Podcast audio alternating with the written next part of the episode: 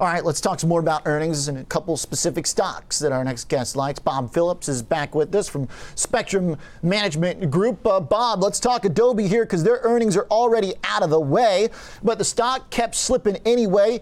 You say to buy the dip. How come? Well, Oliver, we think that uh, Adobe is just a great company, and the whole pandemic has accelerated the uh, movement towards remote uh, transactions and contracts. Adobe entered that market as a really, really strong competitor to DocuSign, kind of the uh, namesake of that territory.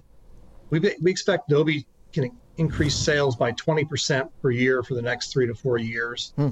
And um, their cloud product is growing at 25% plus per year. So we really think that uh, the dip is an opportunity to buy into the stock at much uh, better prices than existed you know, a week ago. Interesting.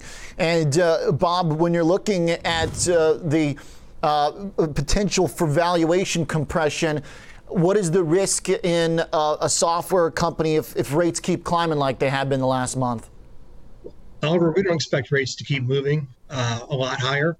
We think that um, given the debt levels that exist with the government in particular, not so much corporations and individuals, that um, the uh, pressure on interest rates is going to remain relatively low. We think that, um, in spite of all the fear, that the key things that have kept inflation low the last 20 years still remain.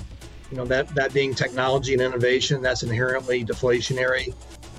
uh, globalization hasn't gone away; it's just been disrupted by problems with the uh, supply chains currently, and that will get resolved, we think, over the next several months and then you have an aging population and high debt levels. So all those things we believe uh, really keep the, the lid on rates, and it's more of a short-term scare.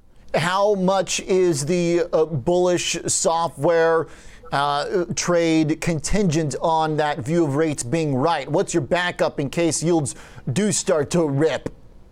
Well, if, if yields start to rip, then obviously our scenario is wrong.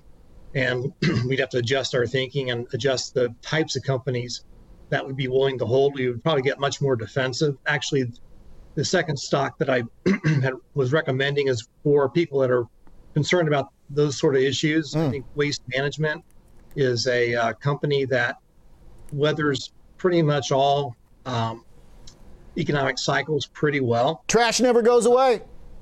Excuse, that's exactly right. And um, we think infrastructure spending, whether the federal government passes something or not, will um, be a strong trend for the next 10 years. And then if they, and waste management will benefit directly from that.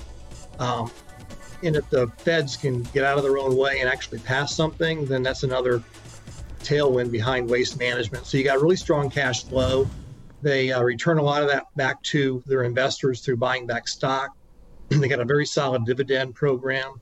Um, so we think if you're concerned about some stocks that could appear to be too high flying, that waste management would be a very good choice.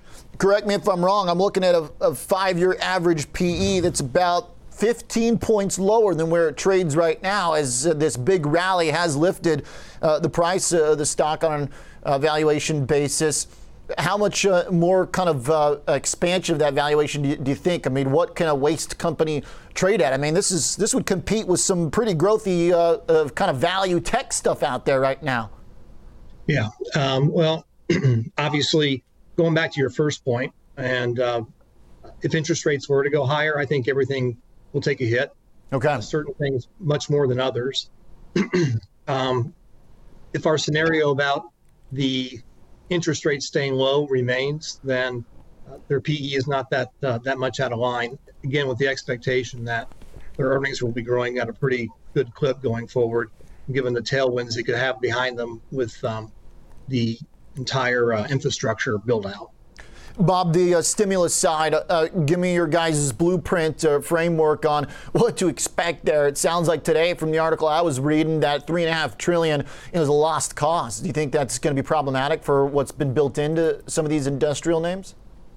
I don't, from the standpoint that there's still a lot of the COVID um, uh, rescue plans from the last 18, 24 months now that money has not been spent.